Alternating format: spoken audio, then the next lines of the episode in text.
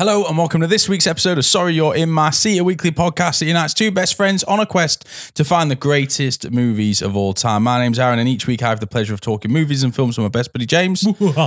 And this week is no exception as we kind of come to the end of Halloween season this year with a final episode on horror, and that is looking at monsters, the Universal monsters and a couple of the Paramount monster movies. You know, we're going right the way back to the 1920s and 30s, right the way through to modern times, looking at the big ones, the big hitters, the Draculas, the werewolves, the Invisible Man, Frankenstein's monster, that kind of stuff. That's what you've downloaded this week. So we're going to put them all together, put them in some sort of house, because all of these take place in a dark, dank house where some skeletons live, and we're going to brutalise them. It's time for Dracula to take on the mummy. It's time for the mummy to spank the Invisible Man. It's time for everyone to shit on Swamp Thing. It's the monster bash. Oh, nice. That's what we're going to do. So it's a battle royale, if you would like. Similar to an episode we did not long back where we did Robocop versus Predator versus Terminator versus Alien, and we crowned the winner as Judge Dredd, because that's just the way we do things. The rightful winner, yeah. And this is a re-recording, so if you're an eagle-eared listener, you'll notice that last week we referenced the monster episode that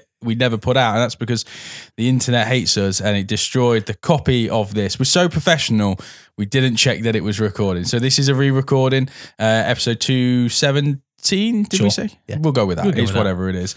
But it's a really good episode this week to look at and for us to redo, looking at some of the big, big monsters and movies. We did serial killer slashers a few years back when we looked at your kind of Jasons, your Michael Myers, your Freddys, those kind of guys going against each other, with body counts, blood, gore, and backstory. But we haven't probably done what is at the heart of most horror fans' kind of catalogue of movies, and that is the great, the Bela Lugosi Draculas, the Boris Karloff Frankenstein monsters. You know, it's all the early movies, the ones that gave way so that we could have the 70s and 80s slasher, so that now in the 2000s we can have the Twilights, James, and all the movies that have come since, the I Frankenstein, Van Helsing, all these brilliant movies that have come out since. Let's go back to where it started. You know what a great time as well, and this film will launch on Halloween. It'll come out. Maybe it was fate. Before we start down this endeavour, though, where we finally crown the ultimate badass, the ultimate villain, the ultimate horror ghosty, it's going to be Halloween tomorrow.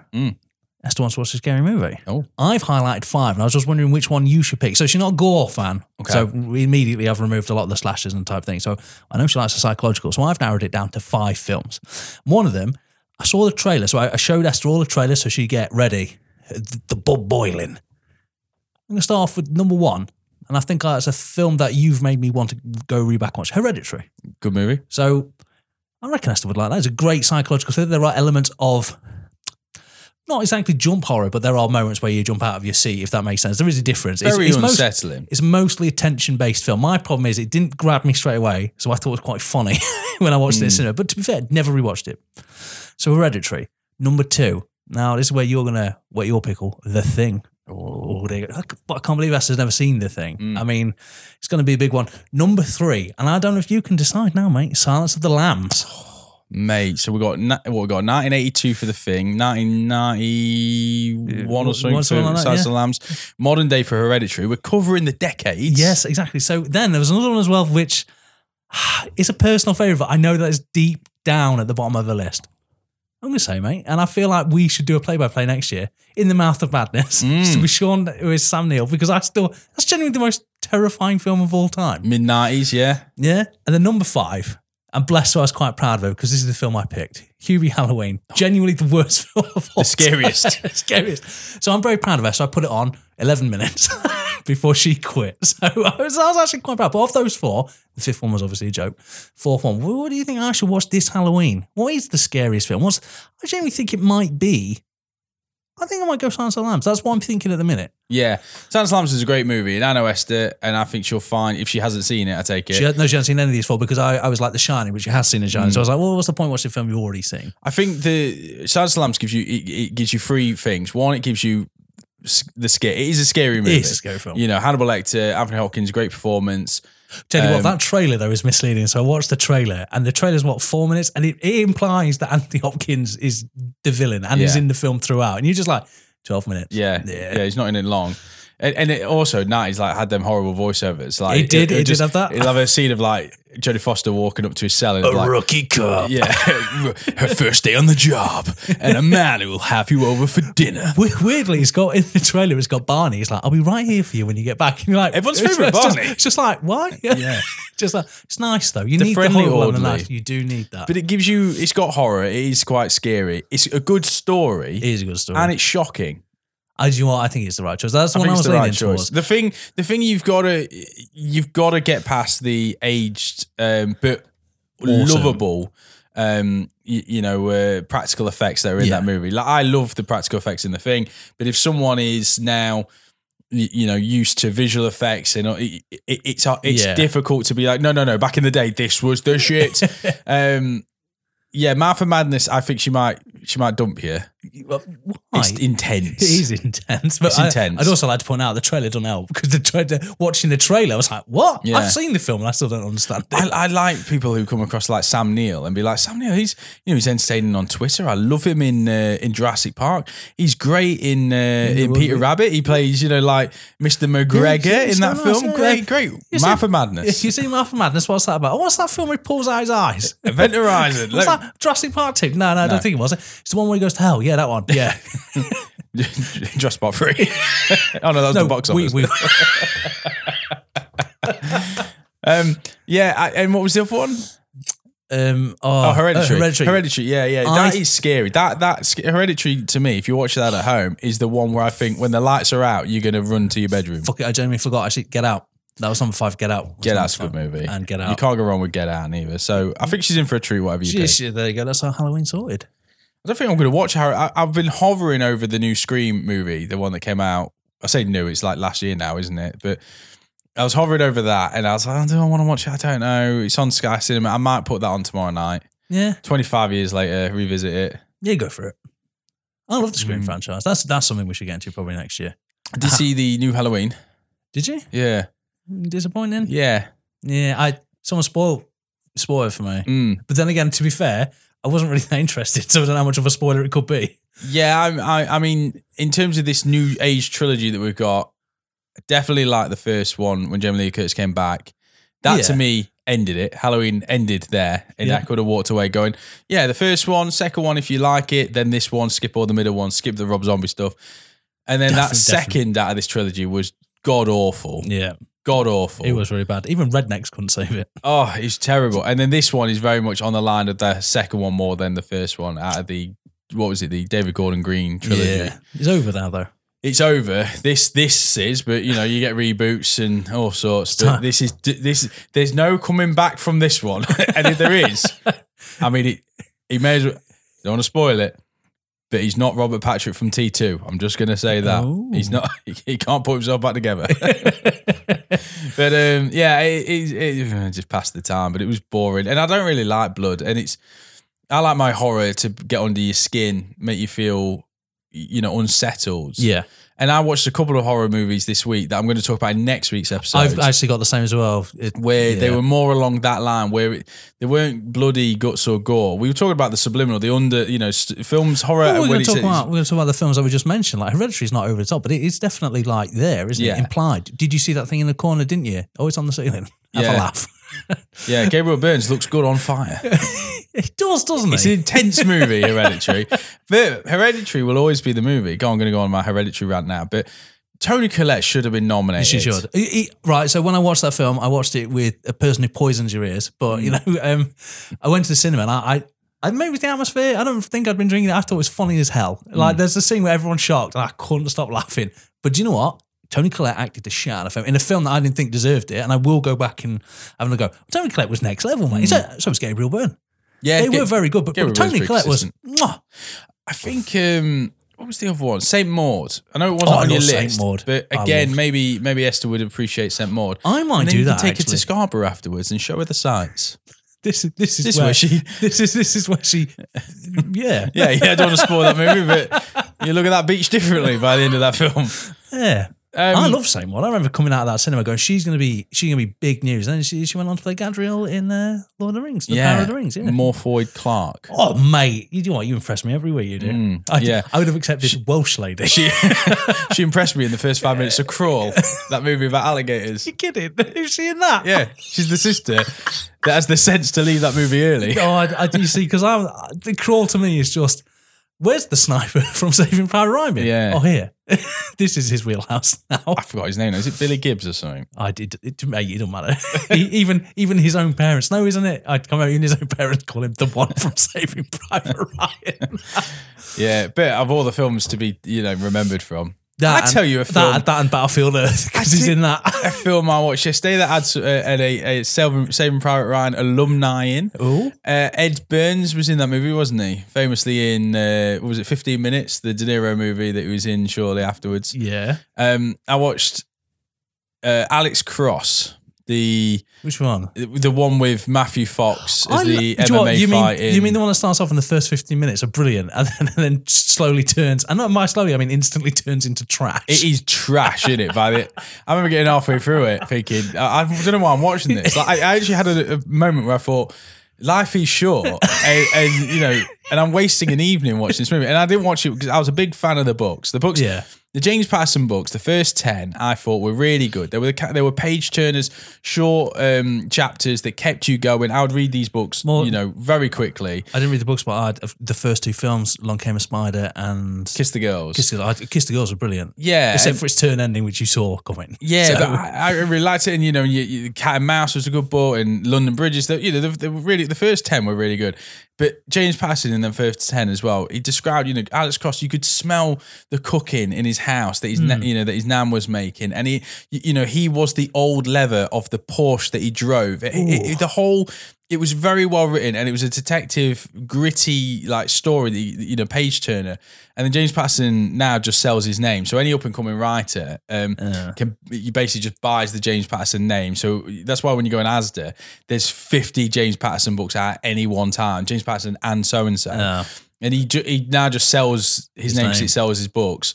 But then first time were really good. So I had really high hopes that going back to this Alex Cross movie, and after the original, you don't see Matthew Fox in anything. You don't see Matthew Fox in it. He's really going for it in this movie, like wanting to be kind of Heath Ledger level villain. I liked him when you first see him at the beginning. Isn't he like in an MMA fight with Skinhead or something?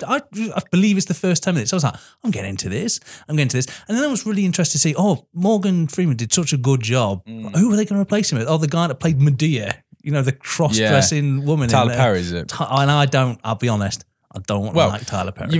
Matthew Fox is also replacing Michael Wincott, who was obviously in Michael Wincott. Genuinely, I love him and I love his voice. And he played Gary Sinanji, who was the villain in the first four books, certainly. And they killed him off in that film. But actually, going down the rabbit hole of this, what's his name? John C. McGinley plays like the head of the police in Alex Cross, the Tyler Perry one.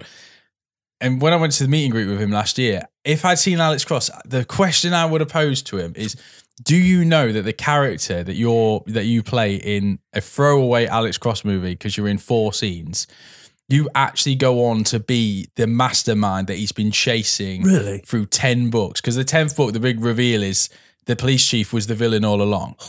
And I guarantee John C. McGinley would have been like, no, that film paid for my kitchen. I do not give a shit. Like, whatever character I played. I imagine he stopped carrying around Highlander 2. I think so. Yeah, Wild Hogs, was he in that? Yeah. Yeah, he was, wasn't he? Is that one where he steals Ice Cube's family? Is that Are We Nearly There? He's doing the house up or something. I think that's Are We Nearly There, that movie. Like that, yeah. I mean, Wild Hogs is the one where he plays... naked water polo or whatever. I can't remember. I saw it once and I've tried to forget it 10 times. It's all Tim Allen. Yes, it is. And William H. Macy and John Travolta. Did he not win Oscars? Oh, there you go. That was a bit of a sideways rant, wasn't it? That didn't happen in the first episode.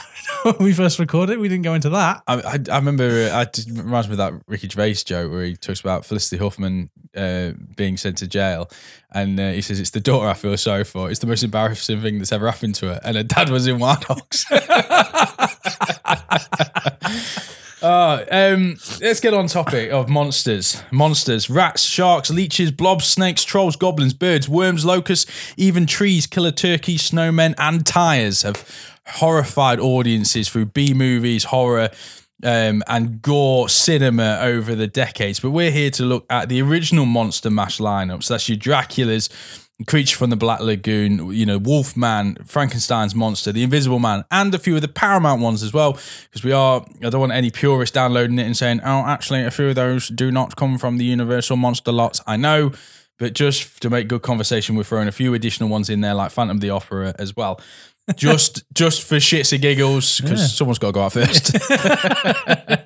So we'll go through them in no particular order. Just we'll introduce them first, and then as James said up at the beginning, let's pretend hypothetically they're all told you've got to survive one night in a haunted mansion. Doors open at 6 a.m. and only one of you is allowed out. Who would win out of a no holds bar fight? And let's play to our advantages. It's full moon. Before anyone says, well, if it's not a full moon, Wolfman won't survive. Mm. Okay, and it, you know, and Dracula isn't the soft Draculas where if you just put two pieces of wood together and it makes a cross, they cower. You know, we're talking ballsy We're talking vampires. Wearing high collars, mate, sucking necks, taking names. Yeah. It makes me sound like a sex pest. So let's go with the first one, Invisible Man. Ooh. First hitting the screens in 1933, Claude Rains, who would actually go on, I believe, to win an Oscar for his performance, putting the mad in Mad Scientist. Ooh, nice. I like that. I like The Invisible Man. I think most people will probably know more of the Kevin Bacon works. Hello, Man. Yeah, that was film. That was a film. It was always pretty good. What I liked about it was the minor inconvenience. Sent him straight off the edge. Not only was it, I know I get it, because his eyelids were invisible. He couldn't sleep. So it's kind of like the insomnia was getting to him. Maybe there was a mixture in the chemical. So everything was primarily urging him up. But essentially it's a conversation where he goes, did you go out last night? And the run-of-the-mill average guy who's with him, the technician, it's like, did you go out last night? I went, yeah. He was like... Josh Brolin, I believe. Oh, is it? He's like, did you do anything? I went, no. And the guy's like, if it was me, I would have fucked someone up. And he's like, yeah, I might do that. It's like, cheers, mate. Cheers, Josh Brolin, you prick. Yeah, I mean, but then again, I suppose the bar isn't really Claude Rains at this point, because in the 80s, you would have had Chevy Chase's Invisible Man. So in that aspect, I believe Kevin Bacon knocked it out of the park. Yeah. I went to cinema to watch Hollow Man. Did you? Yeah, I remember going and seeing it. I remember actually quite enjoying it. And you look back at it now, and it's like it's really bad, like PlayStation 1 graphics when his skin disappears, then his like muscles, and then his central nervous system and his bones until he is nothing. But it was clever, you know. It was the introduction of, you know, being able to use green morph suits and take Kevin Bacon out of the picture. And I imagine on set, an absolute laugh. You know, being the prop makers and the film, you know, the film people. You know, being like, well, we need to give the illusion that someone is in this room by just moving things and doors closing, cupboards opening on their own. And it's playful. And The Invisible Man is scary. I think most shocking of late is the Elizabeth Moss one. You know, if I had to pick a favourite story, The Invisible Man as a threat, not as a main character, works best. Mm. Like the idea as well. And also, I know it's a modern take on this series, but it works for me because Elizabeth Moss has this ex-boyfriend and we don't know any... We learn about her ex-boyfriend through Elizabeth Moss investigating. It's a really well-told story about like the ultimate ex, like Dick X. And it's really good stories in because it's horrible, it'll happen. And they do this thing like long shots. It's like, did you see that move? Did you not? Is he invisible? Is it... Because halfway through the point... Wow, is it 30 minutes through the film? She could be making this all up. Yeah, and then obviously he turns into, oh no, he's definitely invisible. Well, this is what we talked about a few episodes back, where we were saying that the best horror is the horror that isn't just shocks and gore and jumps and boos and all that. There's actually a, you know, if you look at a film like The Exorcist, yes, there's all the horror elements to it and the devil and all that kind of stuff, but it's about a man who's lost faith. Mm. And if you look at Invisible Man, you know, that is someone surviving an abusive relationship. And the first half of that movie is the damaging effects that toxic relationship can still have on an individual. And the Invisible Man's a great, you know, because he's no longer there, you know, in this, but he still has a hold on it. And it's such a really good modern... social narrative that I think was really important, and Blumhouse I think knocked that film out of the fucking park. And that I've never really looked into it, but I know when they were trying to bring out the Dark Universe, and they had, obviously, no doubt we're going to talk about the Mummy with Tom Cruise at some point. Yeah, the greatest film I've made, right? But Johnny Depp was signed up for The Invisible Man. That was what he was going to do. And then when that got shit canned and that whole universe got put in the back lot and was like, no, we're not doing it. Burn it. Blumhouse was then like, make The Invisible Man movie. And I've never quite understood whether or not that was the Johnny Depp script that he was going to do, or if this was an original, original piece, because that is brilliant, that movie. Elizabeth Moss was fucking amazing. And in terms of horror, Blumhouse are just such champions at the moment for, I mean, yeah, The Purge now, or like what, Purge 29, Planet Purge, but the first movie, a lot of Blumhouse movies are decent, and they make every film for 20 million. So, when they brought out Halloween with Jamie Lee Curtis, and it was the biggest October horror movie for decades or whatever it was. And, all those movies they release for 20 mil, so that if they release 2 or 3 a year, only one of them has to do what Halloween does to pay them all off. That's cool. And that is the whole thing about championing new filmmakers and taking chances. And again, Invisible Man's another one of those. Like, that made so much. It was so successful. It can pay for no end of other goes, and pilots and like, let's just give that a shot. Let's just give it a go and see if it works. Because if it doesn't, we've made enough off these other movies. So the Blumhouse model is really good. Well, what's really great about the invisible model, if you will, you apply it. So if we use something like it kind of exposes the basic humanity as well. So if we look at Buffy the Vampire Slayer, Buffy gets turned invisible in an episode, and with that, because she's got no restrictions and no one can see her, she can walk on the wild side. She has sex with Mike because she can, and she won't be judged for it. Then if you go back to like series 2, a schoolgirl feels ignored, and then she turns invisible because of the effects of the Hellmouth, and then she basically becomes like a near school shooter. Like, she starts taking liberties with the bullies. Like, she wants to cut them up so no one will forget their face, that type of thing. So it's like invisibility gives you the power to do whatever your dark imagination wants. I'm going to do that a lot, by the way. You can't be judged. People can't see good. It. Yeah. Ooh. I think I'm going to put it out there straight off the bat. Good contender.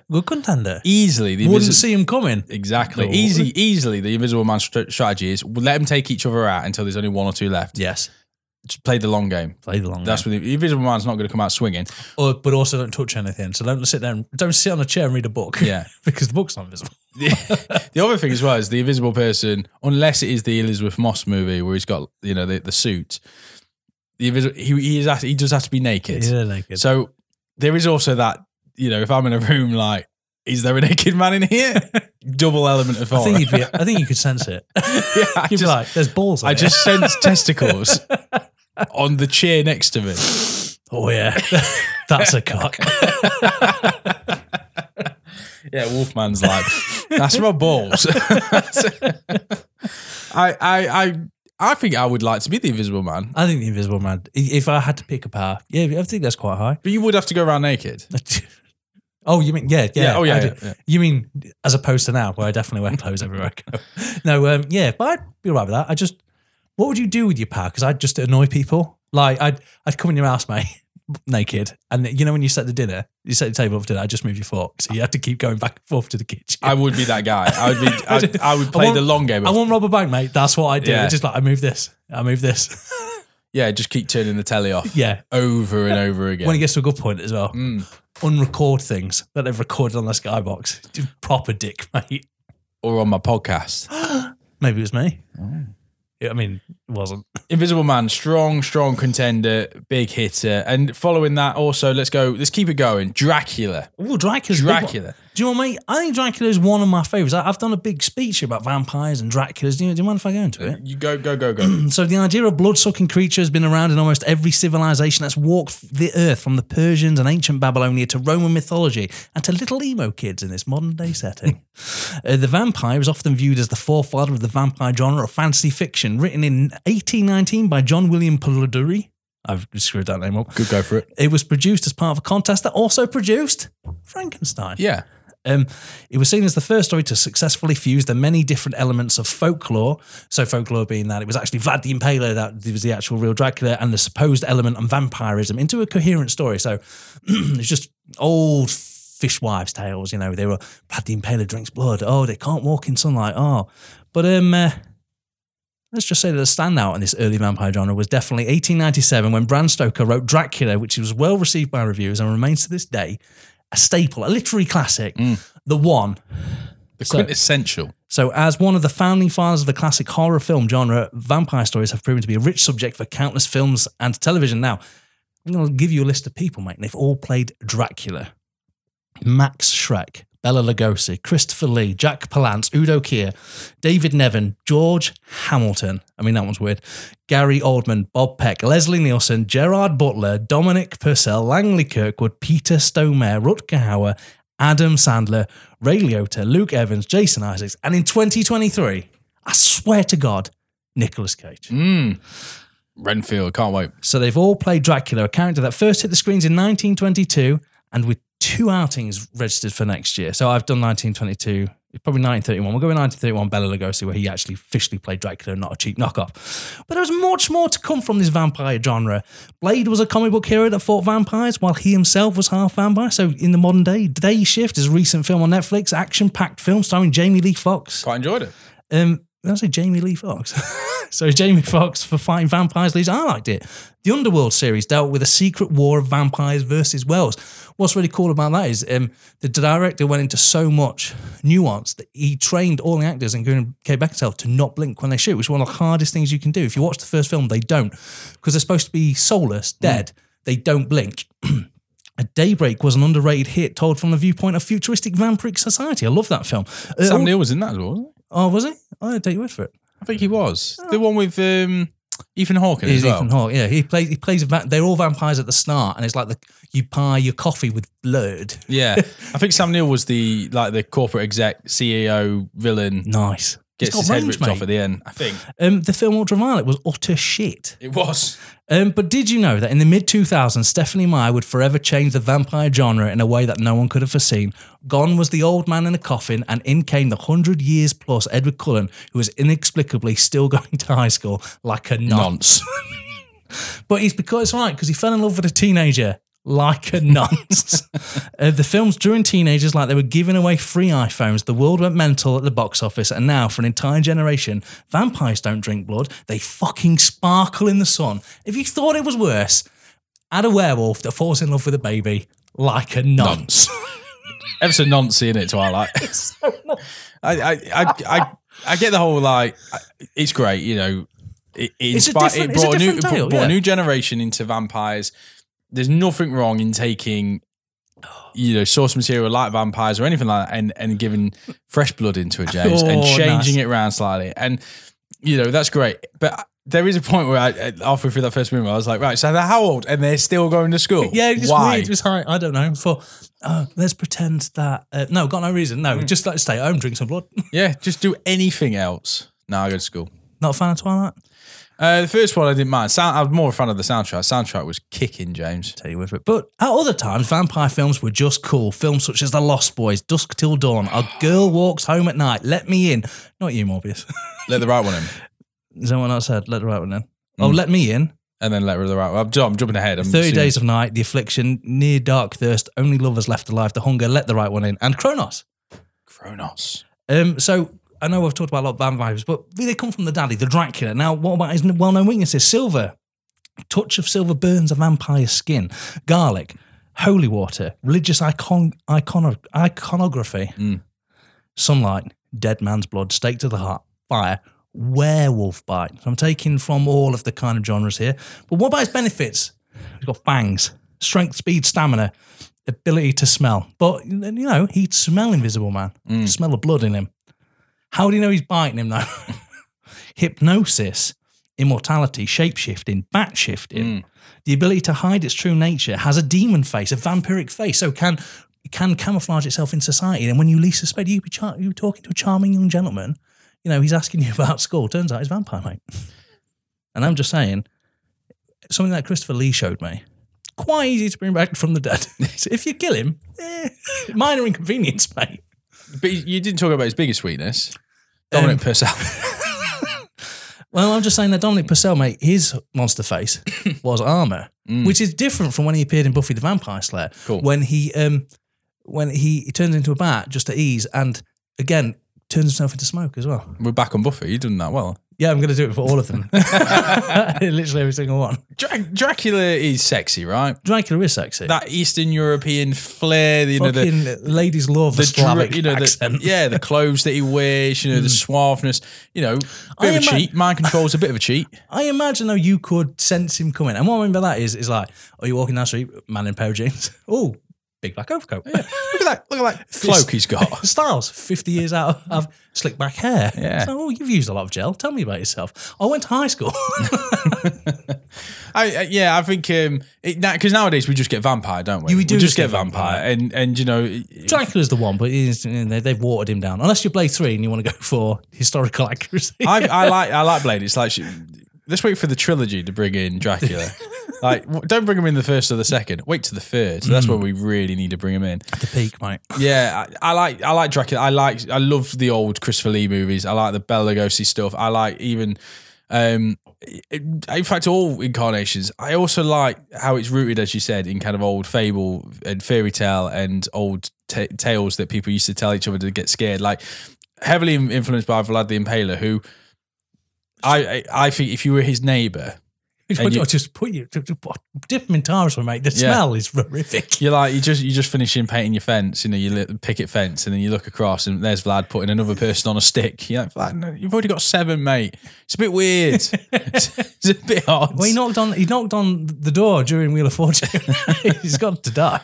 Yeah, I mean, at least you don't need one of them stickers that says no cold callers, because I imagine someone on a stick outside your house puts people off. My thing is, what does he do during the day? He just sleeps. I think he's depressed, mate.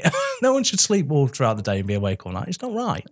He needs to look after himself. Weakness as well, though. That's it, isn't it? You just find his coffin. All these original movies, it was always that, wasn't it? During the day, you know, find his coffin. Always underground in the crypt, in the tomb. I was going to say, he's always in the same place. It's never like, oh, where would they not look? Next to the sunbed. Yeah. Just, they'll never think to look there. That's where I would be. I'd be in a sunbed that's not actually turned on, but...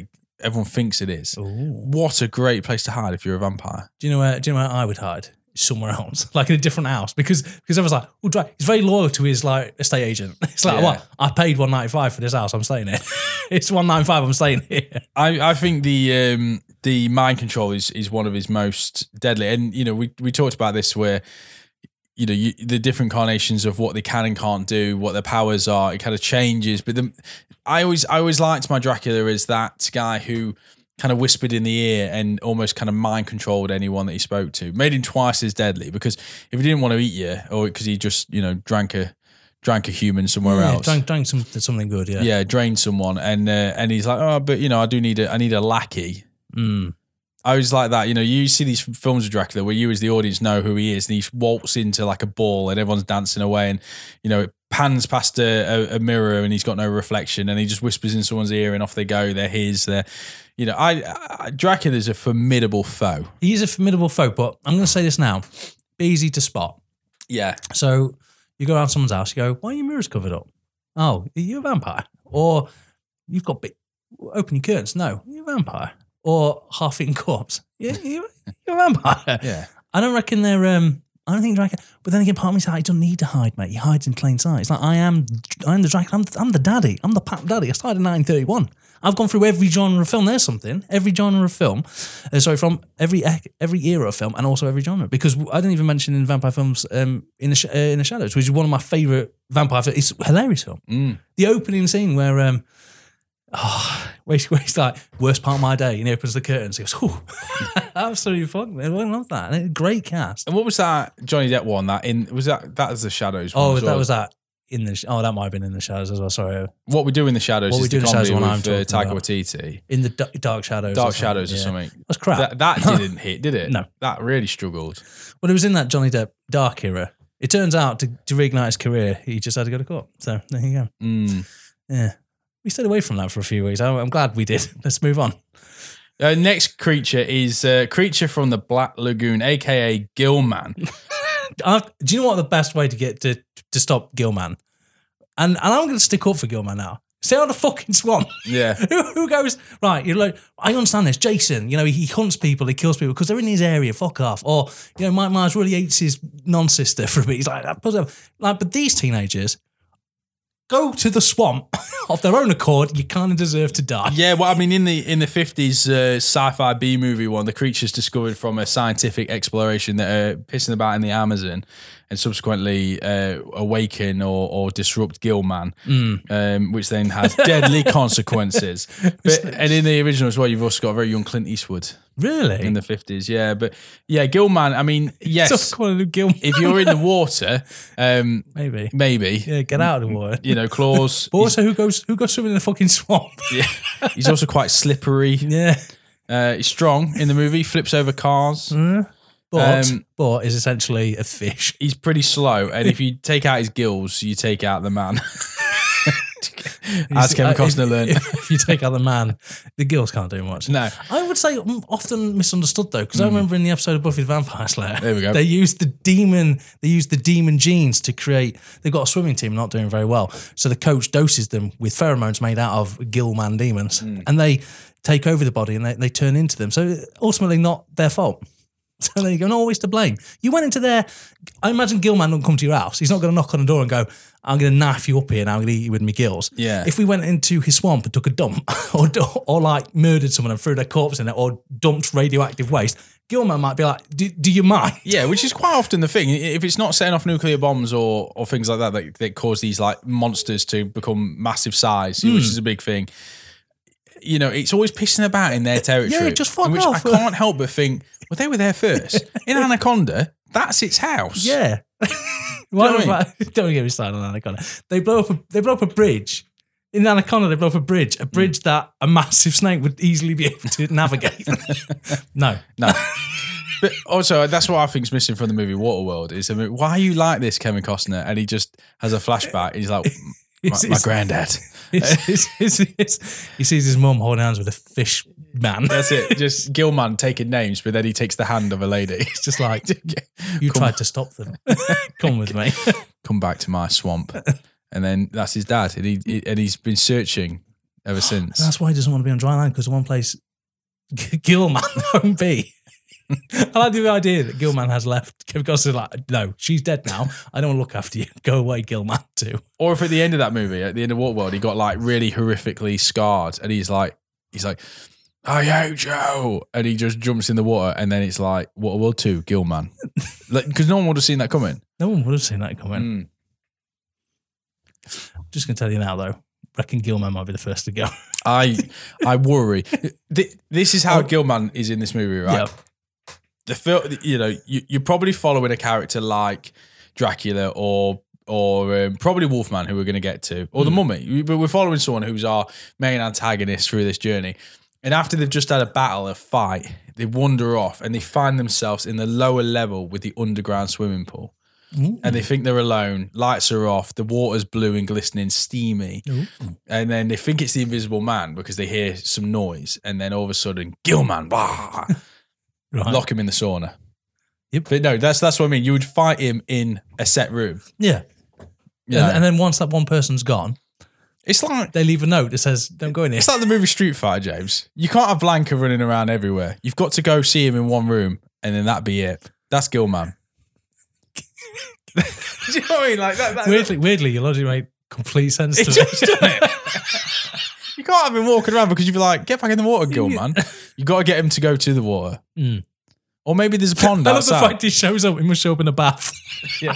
He gets chopped off and he's sloshing around.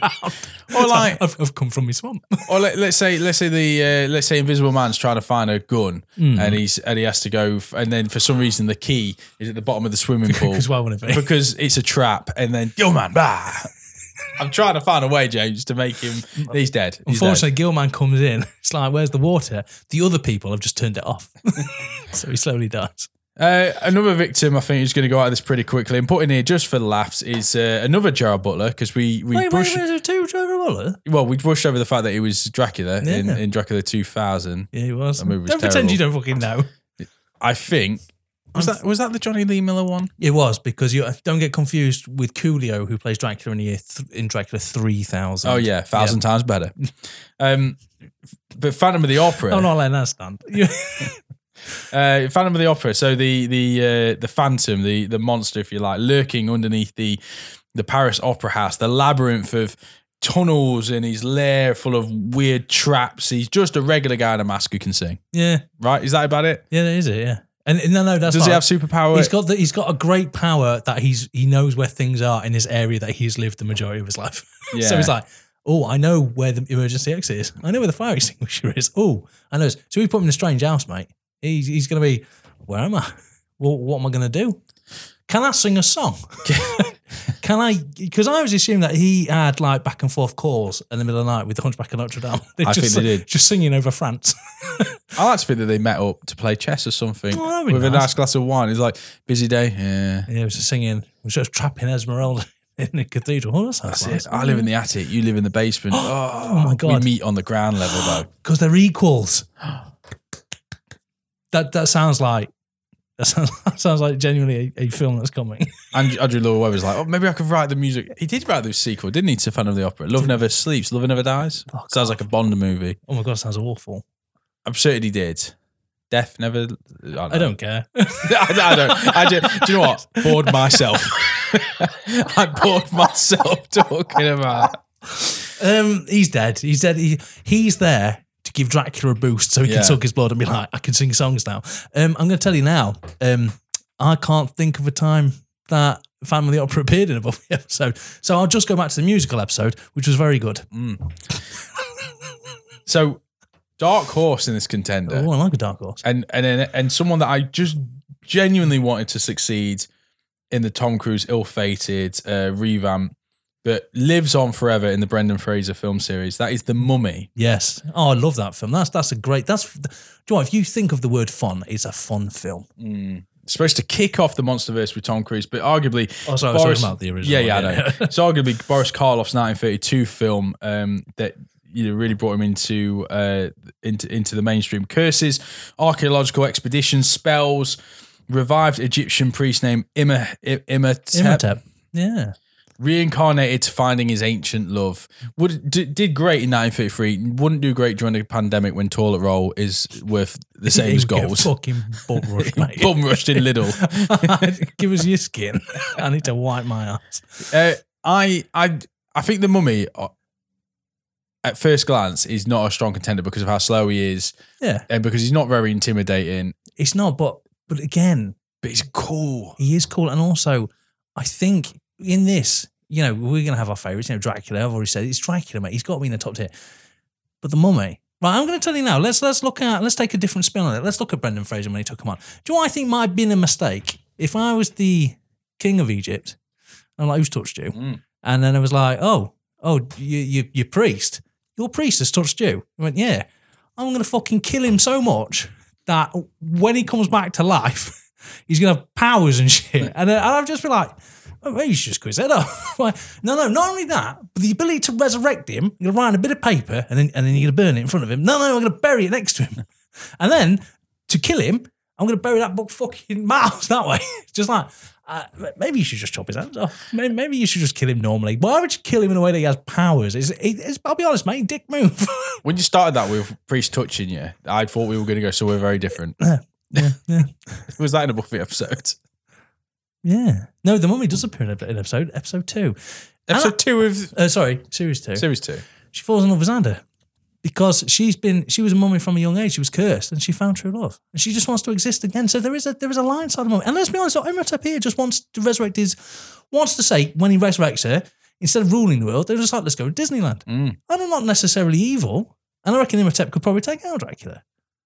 I don't think the mummy's necessarily evil in that interpretation. Now, if we look at the mummy that attacks Hulk Hogan at the end of Halloween Havoc, evil. That's right, that happened. So I think mummies are like. If it's just their bare hands, you know, they're the kind of thing that you think, oh, if you punch them, the arm's going to fall off, or they're dusty. Or just sidestep them. It's one of these things. It's like, do you remember when you said like Batman's nemesis is sidestep man? Because he just moved out his field of vision. The mummy, just move around them. Yeah, Batman's never defeated a crab. But I think with the mummy, like it's just that whole supernatural element, isn't it? Of like the mummy's the kind of character that screams and locusts come out his mouth, and plague whatever's in front of him, or you know, it's the curse. You don't fuck about with curses, James. I think the mummy's the most blank canvas. So we've got all of these. They've got an established like mythology. They've got standard powers. Like the mummy could like literally just come at you and go, "Rrr," could cut off your arms and legs. You know, I don't really know. The mummy's got... Do you think he regenerates? Yeah. Do you think he picks his arm up and just sews it back on, a bit like Frankenstein's monster? I don't think he needs to. I think he cuts his arm off and throws it at you. Mm. There you go. Anyway, I think the mummy, mate, possible dark horse. Possible. Unexpected. Dark horse. I tell you a movie that I do want to see, and we have seen it because we've seen split personalities, we've seen schizophrenic characters, but the Dr. Jekyll, Mr. Hyde conundrum is one of them that I think would make great storytelling, because in its most, you could do the form of, you know, like old school, you know, London back in the day, Jack the Ripper, you know, Jekyll and Hyde going on at the same time. Or you could do modern day, and it has been done. You know, there's been like ITV dramas of. I think James Nesbitt was in one. Yeah, I believe so. But released the same year as Frankenstein Dracula, Frederick March won an Oscar for his unhinged and unsettling performance as a possessed doctor who tests a new formula that unleashes people's inner demons. The film is an adaptation of The Strange Case of Dr. Jekyll and Mr. Hyde, which came out in 1886 by Robert Louis Stevenson, and tells the tale of a man who takes a potion that turns him from a mild-mannered man of science into a homicidal maniac. Oh, that's brilliant. I really like what Stanley did with this. And turn it into an Incredible Hulk. He did turn into... Well, no, yeah. He didn't, did he? He did another one, didn't he? He did. Hulk is Frankenstein's monster. Doesn't make any sense. Yeah. It's such a blatant... But it's not. There's only so many finite ideas. He's a serial killer. If the modern retelling of this, he's a super cop who's catching a serial killer who is himself. That's the story. That's legitimate. Every time I hear this, it's like, brute strength, psychopathic killer would be amazing. I even like, you know that film that we're really dancing around, The League of Extraordinary Gentlemen? Like, neither of us wants to mention it, because then we'd have to talk about it. But even, I loved that portrayal. I thought it was awesome, because he was so gigantic and off his moon. Yeah. It was an absolute smash. I really liked that, and I believe it's Jason Fleming or something. I think he did a really good job. But even is in Van Helsing, the other movie that we're skirting around. It's still Jason Fleming as well. Yeah, the Jason. The 2004 Van Helsing Hugh Jackman movie, where at the beginning he's like the over the top Cockney. Yes. Or you found me, have you? With his cigar on the go, and I'll get you, Wolverine. Wolverine. I don't understand though. His top hat grows when he grows. Yeah, that's the real science. Or that cigar's grown. It's just no. I'd like to think he went in there. He didn't look stupid. He's like, can I have like a normal one? And then about 20 glued together, please. Yeah, Dr. Jekyll's just walking around with his over-the-sized cigar and top hat, just in case. No reason, just in case. But I like the Jekyll and Hyde storyline, and I imagine actors fucking love it. The idea of getting to play unhinged and sophisticated, man of science, and animalistic. I'm surprised that one hasn't. That's the one of all of these so far. That's one I'm surprised it hasn't been rebooted, because it won an Oscar in the 30s. Yeah, I mean, I would do it the other way around, where the majority of the movie you're following Hyde, and actually the inconvenience is when he turns into a sophisticated man.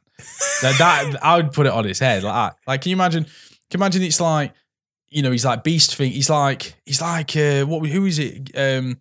Kelsey Grammer as Beast. Obviously, that's like Hyde, and he's like, Rah! And then he turns into Adam Sandler. And he's like, turn me back. Yes, turn me back. Turn him back. Even his family are like, I'd rather live with a homicidal maniac than Adam Sandler. Yeah, I really, really crave. Do you know what? Fuck me, there's a story, mate, where Adam Sandler takes a potion and turns into Michael Shannon. Make that film. Just Adam Shannon's a good call. Well, Shannon's a great call for Dr. Jekyll. Yes, make it. I'm sick of having great ideas. I'm pissed off because no one ever makes them. Mm. Except for when I was a kid. When I was a teenager, I had the idea of Mr. and Mrs. Smith. Regretted that. I still maintain to the day. Thanks, James. Someone stole that idea from me. They must have done. I had that down to the T. Unsettling that movie, but I think well ready for a revamp. And of course, we nearly got it, I suppose, with Russell Crowe. Russell Crowe was a great choice. Because that is Russell Crowe, right? Russell Crowe is a nice guy, and on a flip of a coin will smash a hotel room. Yeah, I mean, he's Russell Crowe. Why don't we call it Mr. Jekyll and Dr. Hyde? Oh, sorry, Dr. Jekyll and Mr. Hyde. He's just Russell Crowe on a Tuesday. Yeah, and Russell Crowe later that Tuesday. You could have Russell Crowe, and then you could have Russell Crowe in the movie Unhinged as the Mr. Hyde character. Just the slightest inconvenience, mate. I'm going to kill everyone you know. Yeah. Wolfman. Oh, strong contender, 1941, Lon Chaney Jr. as Larry Talbot, who through no fault of his own gets attacked, bitten by a werewolf, and then, as we know, anyone who gets bitten by a werewolf and the next full moon will become a werewolf themselves. A cursed human, Larry has the odd ability to turn into a savage werewolf when the moon is full. This grants him strength, savagery, endurance, stealth, bloodlust. And really, to kill him, you need a silver bullet, which is, I don't see the Mummy packing that kind of material. Invisible Man might be smart to it. Gillman's got no chance. Them webbed hands aren't working a gun. Well, maybe Dracula can't pick it up because he doesn't like silver. Dracula doesn't like silver either. Will Dracula get... I mean, no, we don't need to get into this bit. I think Wolfman's a great shout. Wolfman's cool as well. Like, Wolfman could be an easy, like a good guy. He could also, right, for example, he could fight Dracula... He could probably fight Dracula for, you know, the soul of Frankenstein's monster that might give birth to Dracula's babies, ooh, which will stop a curse on Kate Beckinsale and her boring family. Is this the Van Helsing movie again? I'm afraid. But do you know what? Right, so here's another thing as well. It might go against, I don't really know. They're animalistic. They're pure rage. They don't think ahead, so you won't come up with a plan as Wolfman. I remember Oz in the series of Buffy the Vampire Slayer. When he got in, he had no choice, mate. Every full moon, he would turn into a werewolf. He wasn't in control. He'd wake up in the morning and see the ramifications of his actions, but he wasn't in control. He'd be like, oh my God, I've shit the bed. Oh my God, I've done this. I like that cinema trick, doesn't it, of like, beginning of the movie, because you don't want to see the werewolf to begin with. So what you often see is, you're always usually disappointed. You always often see like the aftermath, like blood, and then it's like somewhere very public, like a park, and then the camera zooms out and there's a naked man in a bush, and you're like, nonce. Where's he go to school? Yeah, I like Wolfman, but I think you're right. So it goes one or two ways. Depends who's directing it. Depends who's writing the movie. If the Wolfman is a true incarnation of the character, it's fucking savage. You're in the room with a wolf man, with them claws, them teeth, that smell, that strength and stamina. Ooh, it's gotta look, seconds, it's mate. Gotta look like a wolf. You're talking well. Seconds. I'm going on two legs. My wolf man's on two legs. Yeah. He uses not four legs. I think that's what's the point. You're just a big dog. Yeah, scratch your belly. But then there's others where it'll be like, here boy, and they throw a stick in the freezer and then they lock it, and it's like, Wolfman's out of the game. I would not go against Dog Soldiers Werewolves. Oh yeah, a film. That's an amazing film, and I remember we started waxing lyrical about how great that film was. No. What? No. Those would terrify me. That movie is the gift they kept on giving. When I had it on DVD and I ran that movie into the ground, how much I watched that film. It was so funny.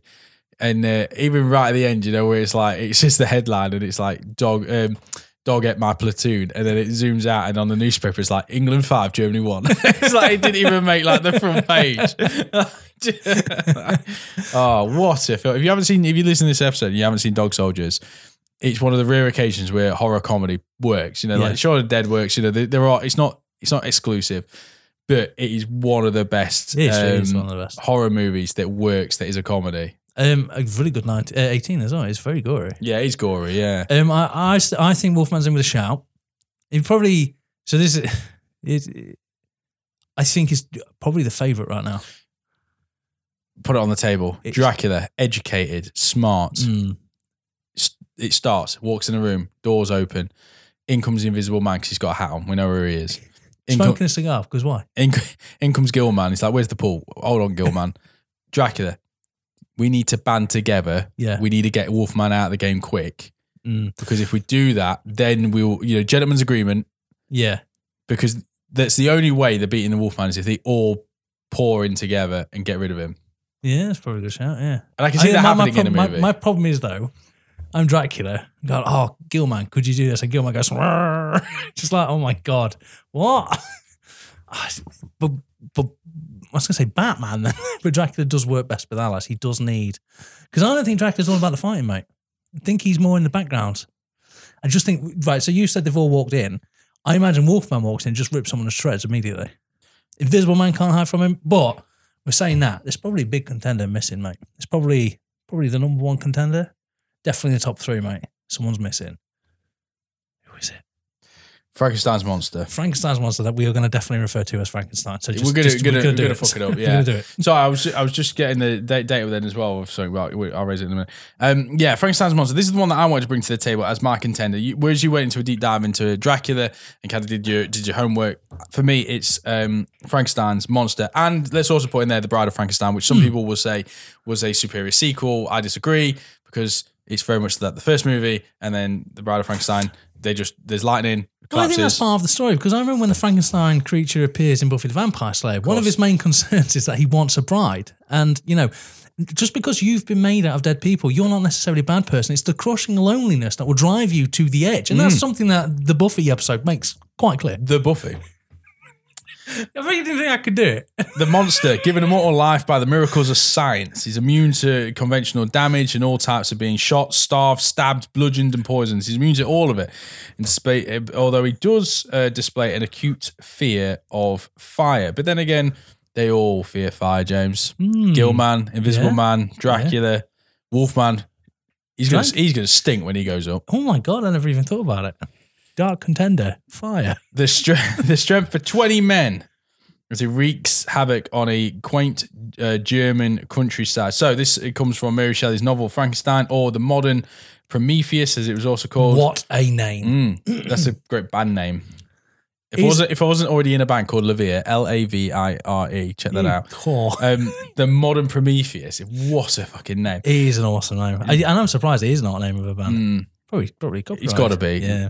Released in 1818, it's part horror, part science fiction, laced in religious themes and moral dilemmas. The story tells of a medical student, Victor Frankenstein, who one rainy November night in a German town, Ingolstadt, successfully reanimates the dead and creates a zombie-like monster made of various body parts and organs stitched together, metal as oak. It is pretty metal. It is... It's lug nuts sticking out of the neck. It's different parts. It's the whole idea is crawling to your skin. They're already dead, and someone has come around and gone, "Do you know what? I like this arm." Yeah. But I never understood how Frankenstein, the actual inventor, Frankenstein, the creator, how does he do it? Does he look like just in the obituaries and went, "Oh, she's dead. 97, probably not gonna. Oh, car crash. 3:23, Ross. I'll do that." Does Frankenstein have like great teenager legs?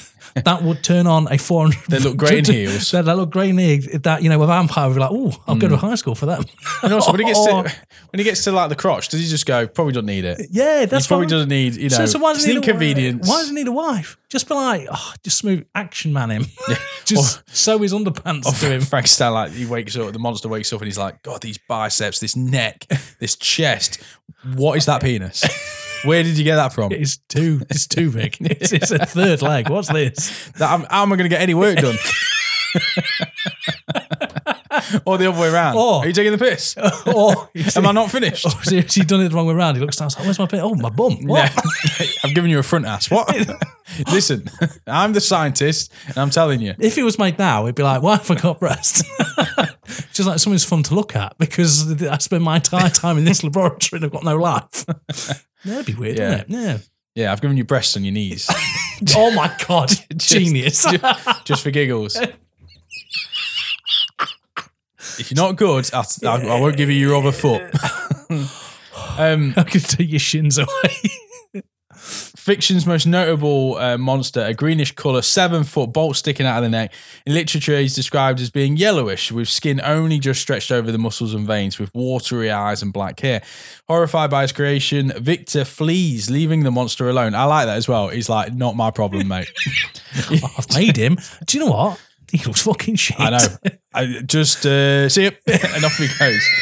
Leaving the monster alone, unaware of who he is or what he is. The monster takes clothes, wanders off into the wilds, only to be faced by a mob of angry locals who are unable to accept him. He finally tracks down Frankenstein, demands he creates a bride so that the monster has someone to live with. Unable to go through with it, the monster takes deadly revenge. So in the book, in the Mary Shelley, they reunite in Scotland. The monster gets Victor and he's like, make me a bride. He says yes, but then he doesn't. The Frankenstein's monster. Yeah, because now he's got fucking morals all of a sudden. It's like, I was fine hacking those other body parts up. Now you've asked me to do a second time.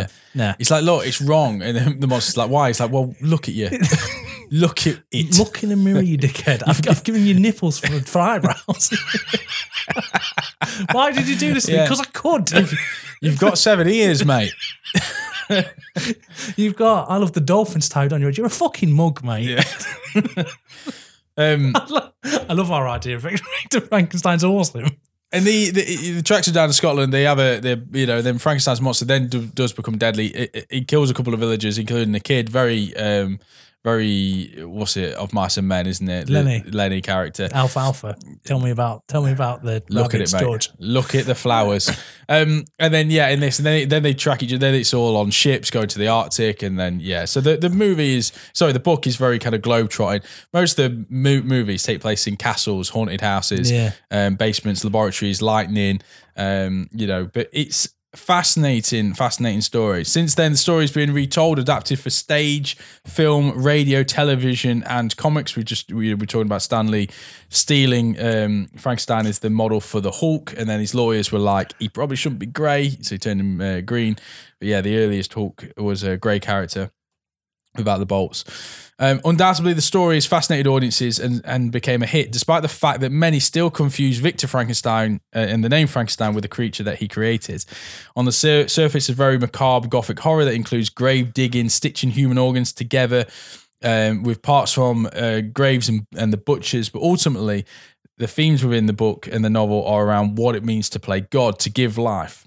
The literature is focused on love, free will, consequences of our actions, focuses on the idea that society fear what they don't understand, or the belief that something that is so unholy and ugly must be evil. But then the other thing about Frankenstein's monster is he's smart, he's educated. Most people see him, the Karloff, like, ooh, kind of like zombie-like. But again, in literature, and if you look at the Rory Kinnear telling of the monster in Penny Dreadful or whatever that TV show was, very rapidly learns, becomes very smart. He's probably got like 3 brains. 3 brains and 20 testicles. Dangling from his knees. No shins. And 1 massive thigh. Oh my God. I don't know what you're imagining right now. I'm imagining something brilliant. Yeah. I think the problem with Frankenstein, I'm going to say it now, mate. One of my favourite tellings of Frankenstein is from an episode of The X-Files, when it's exactly the same story, brings birth, uses these body parts to create a monster. Mm. The monster just likes Cher. So Scott and Molly take them to Vegas to see Cher. If that one shows up in the house, mate, getting butt-fucked, getting absolutely fucking destroyed. But it depends. And you could argue anyway that the monster isn't a villain. I mean, he does do villainous things, but ultimately he's a creation that has daddy issues. He's described as sensitive, emotional, intelligent, prone to anger and violence, and very good at speaking. He learns to speak from a family that he observes. He teaches himself how to read books. He has a severe sense of rejection. So he's kind of emo before emo was there. Yeah, that is actually very emo. Yeah. Very emo. Why don't you go write a song about it and cry? You bitch. The first ever Frankenstein film was a silent short movie from 1910, but it was the 1931 version with Boris Karloff, directed by James Whale, which really set the Frankenstein film genre in motion. Since then, there have been over 65 films commissioned, including The Bride of Frankenstein, The Curse of Frankenstein, Dr. Frankenstein on Campus, Blackenstein, The Evil of Frankenstein, Frankenstein and the Monster from Hell, Frankenstein Created Women, Frankenstein Must Be Destroyed, Ghost of Frankenstein, I Was a Teenage Frankenstein, and of course Young Frankenstein, as well as Herman in The Monsters, and as previously mentioned, The Hulk in Marvel. Whilst Karloff and Lee gave the character depth and theatre, recent years the likes of De Niro, Branagh, Eckhart, Radcliffe and McAvoy struggled to bring life into the story. Such a fucking Kenneth Branagh film that was. He was stank of Kenneth Branagh, didn't it? You could smell it coming. Jesus. The John Lee Miller and Cumberbatch stage performance was high praise. That was where they swapped roles halfway through the run. Yeah, what you're saying, yeah. Yeah. So it's not halfway through the production or halfway through the run of the thing. So halfway through the run, yeah. So for the first 2 months, it was one way and then they swapped. So that was pretty cool. Because now that you know both characters, you can add different layers. Yeah, yeah. And also they're 2 great actors, so that'd be awesome. Yeah, and I think Benedict Cumberbatch really, from what I saw of it, looked like he really embodied it. And the prosthetics, all them nipples dangling from his, from his ears. Yeah. His weakness, is fire, although not depicted in the book, but often the films end with him running into a burning building or a windmill falling on him, villagers chasing him. Why do you keep going in windmills? I know. If you were a villain, like any villain whatsoever, and you had open road, or a windmill. Why would you go, do you know what? Now they won't expect me to run into a windmill for a fourth time. It's the most European ending, isn't it? Running into a windmill with your clogs on. But no, the biggest weakness of him is the Hugh Jackman Van Helsing movie from 2004. He is genuinely the worst thing in that film. And that's quite impressive, dude. There's an awful lot of shit in that film. He does come across, and I assume it's a he, depending on what Victor stitched down there, but... It's he does always come across as either brain dead zombie like or Shakespearean tortured, I like my Shakespearean torture. I like him howling out the window as the lightning's hitting. He's like, "Why have you created me?" Like that kind of, again, very emo. Yeah, I believe he sails off into the sunset to read a book, doesn't he? In the end, I don't know. But I don't think anyone survives that film. I really, really, really like Frankenstein's monster, and I think that he's a juggernaut. He's a powerhouse, strength for 20 men. Again, you put him in close combat. Yeah, that's a good point. Gets his hands around Dracula, mate. I think it's game over. Snap like a twig. Don't he would, though. And now this is a discussion last time. I feel like we should have it because I said he walks into a room, say he goes into the study, because I don't think he wants to fight. I think if he's forced to fight, that's where he'll go. I think he goes to the study to stay away from him. Maybe barricades the door. Maybe he just wants to see if he can survive the night and then just leave. But Dracula's already in there. Dracula. But no, Invisible Man would be in there. Well, for the purpose of the story I'm about to tell. All right. It's Dracula. Dracula talks to him a little bit and goes, maybe this life isn't for you. I reckon Dracula could talk him into it. Dracula would basically, his biggest power wouldn't be his physical threat. It would be, maybe this isn't life for you. I mean, you are a bit of a monster. You've got 14 knees and no toes. You keep falling over. James has turned you into a right freak in his storyline. He's given you one thigh. Maybe it's best that you... You've got a tongue stapled to your forehead. Yeah, exactly. And then I said, maybe Dracula sinks his teeth into him. However... Dead blood. So it would kill Dracula. So I genuinely think he'd have to talk himself into self-termination. He'd have to take him to a smelting plant and terminate it to it. Frankenstein just lifts his thumb up as he's slowly lowered in there. I reckon that's his thumb, which is attached to his leg. I think you're right. I think if this is real, I think you're completely right. I agree with you. I think Frankenstein's monster would look at it and say we should all, he will be off trying to bring down the foundation of the building so they all go. Yeah. He'll take himself away to the basement and you'll forget about him, and then at the end of the movie it'll be like, Frank, what are you doing? You know, he's got a name now. And you know, be like, we've all got to die, none of us deserve to, you know, and that's where he would be. Or and I know, have we come to the end of you people now? That's all I'm going to bring into this one, yeah. Well, I'm just saying now that of all of them, the fight I want to see is Wolfman versus Frankenstein. That would be an epic fight. Smashing the walls, badgering each other. Because that doesn't matter, because Frankenstein would be in survival mode. Frankenstein's monster, I apologise. Frankenstein's monster would be like, no, stop kidding me. But Wolfman, no reason, mate. Pure adrenaline, pure lust, pure animalistic. So he'd be like trying to bite him, and then thing would be like... It'd be like that scene in Beauty and the Beast where like the beast is taking on them wolves that are chasing Bella. Yes, and they're like ripping at him, and he's like, and he's animalistic. He's like, and he, you know, or like the last scene in Twilight where they all go to fight to save the baby. Does that happen? I don't know. I think so. And then afterwards, yeah, because he nonced her. He got pregnant because he's several thousand years old. She's a teenager. Why is this film still? How is this film mainstream? Yeah, it's ridiculous. There was a like, you've got to be in this exam. How? You've done this class. You've lived it. You absolute arsehole. You was there when it happened. I'd love that fight, but Wolfman be subdued. I reckon they might take each other. And do you know what? This is the scenario I see. I see the scenario of Dracula talking, trying to get into Frankenstein's head. He bites him. He poisons himself. Dracula fades away and dies. I reckon he goes out early. I think Gillman gives up a good fight with the wolf in a swimming pool, but ultimately the wolf rages out, destroys him. The Invisible Man probably smell. Frankenstein's probably trying to save him. It's like, no, he can smell it. Frankenstein, I've given him infrared eyes. Of course. Because they were common in 1880. Because he needs some sort of positive, because I fucking ruined him. So he tries to protect. He tries to protect the Invisible Man, but Wolfman can smell him. And then he ultimately rips them apart and kills them all. And Wolfman stands victorious because he's shredded Frankenstein to a part. And then as the sun starts growing and it's the end of the night, and basically the moon's fading, he starts turning into a human, and then Wolfman's like, what have I done? Out of fucking nowhere, Gerard Butler shows up, starts singing, and the guy kills himself. And then Finn. And then the mummy wakes up. I forgot about the mummy. Although ultimately fire. Fire beats all of them. Or Judge Dredd comes and Judge Dredd wins. Just sort of fire. I reckon, mate, Phantom of the Opera, you never see it coming. Literally, you'd forget about him because you'd be like, well, he's a non-starter. Hides, mate, right at the end, shows up out of nowhere. Bitching theme tune, though. Dun, dun, dun, dun, dun, dun. Like, I mean, yeah. I mean, Phantom of the Opera has got the best. And also, nowadays, created by one of the most despicable people in the world. Lloyd Webber? Yeah. Fuck him. Does look a bit weird, doesn't he? He looks like he does look like he's been too close to the fire. He looks like someone who couldn't decide what face to wear these days, so we wore two. Sorry.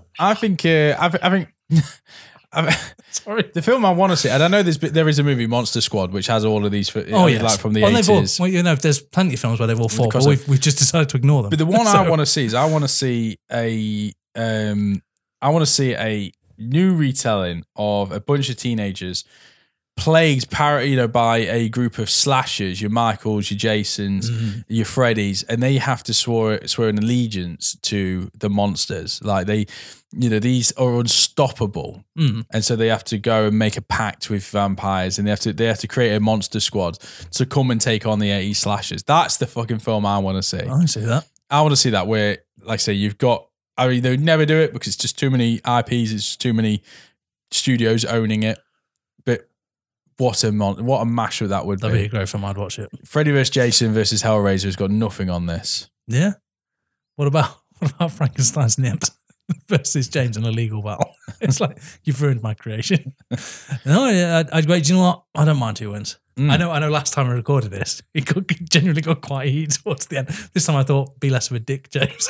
just have a conversation. I mean, if they make any of these movies, we all win because they are brilliant ideas. And and I think now their home maybe isn't the big screen because cinema's changed and audiences have changed. And maybe it is, subjected to the B movies, the back alleys, the straight to DVDs and the dramas. I think BBC... Netflix and a lot of streaming services make great dramas about these crack characters. Well, let's remember, and ultimately, we've actually kind of crowned the real winner. They were you were a big fan of the Dark Universe. You wanted it. The Dark Universe of bringing them all in. Still want it. So the real winner was Tom Cruise because he got to play his card and kill them all. And he killed them all. So Tom Cruise wins. He wins again. Because he had the creativity, was able to rewrite a film. And to the point, I don't even understand genuinely what. Is he a mummy? All I know is he was disappointing. And he took away with him the Dark Universe that you desperately wanted. And I genuinely thought they set up quite well. I think in my lifetime we will get it. I think we will get the Dark Universe at some point. Yeah. Yeah, you kind of have to. Everything's joint universe now. Yeah. Right, and that's our show for this week. Do let us know what you think. Who is the ultimate out of the original monsters who would win in a mashup? If I don't see you later, good afternoon, good evening, good night.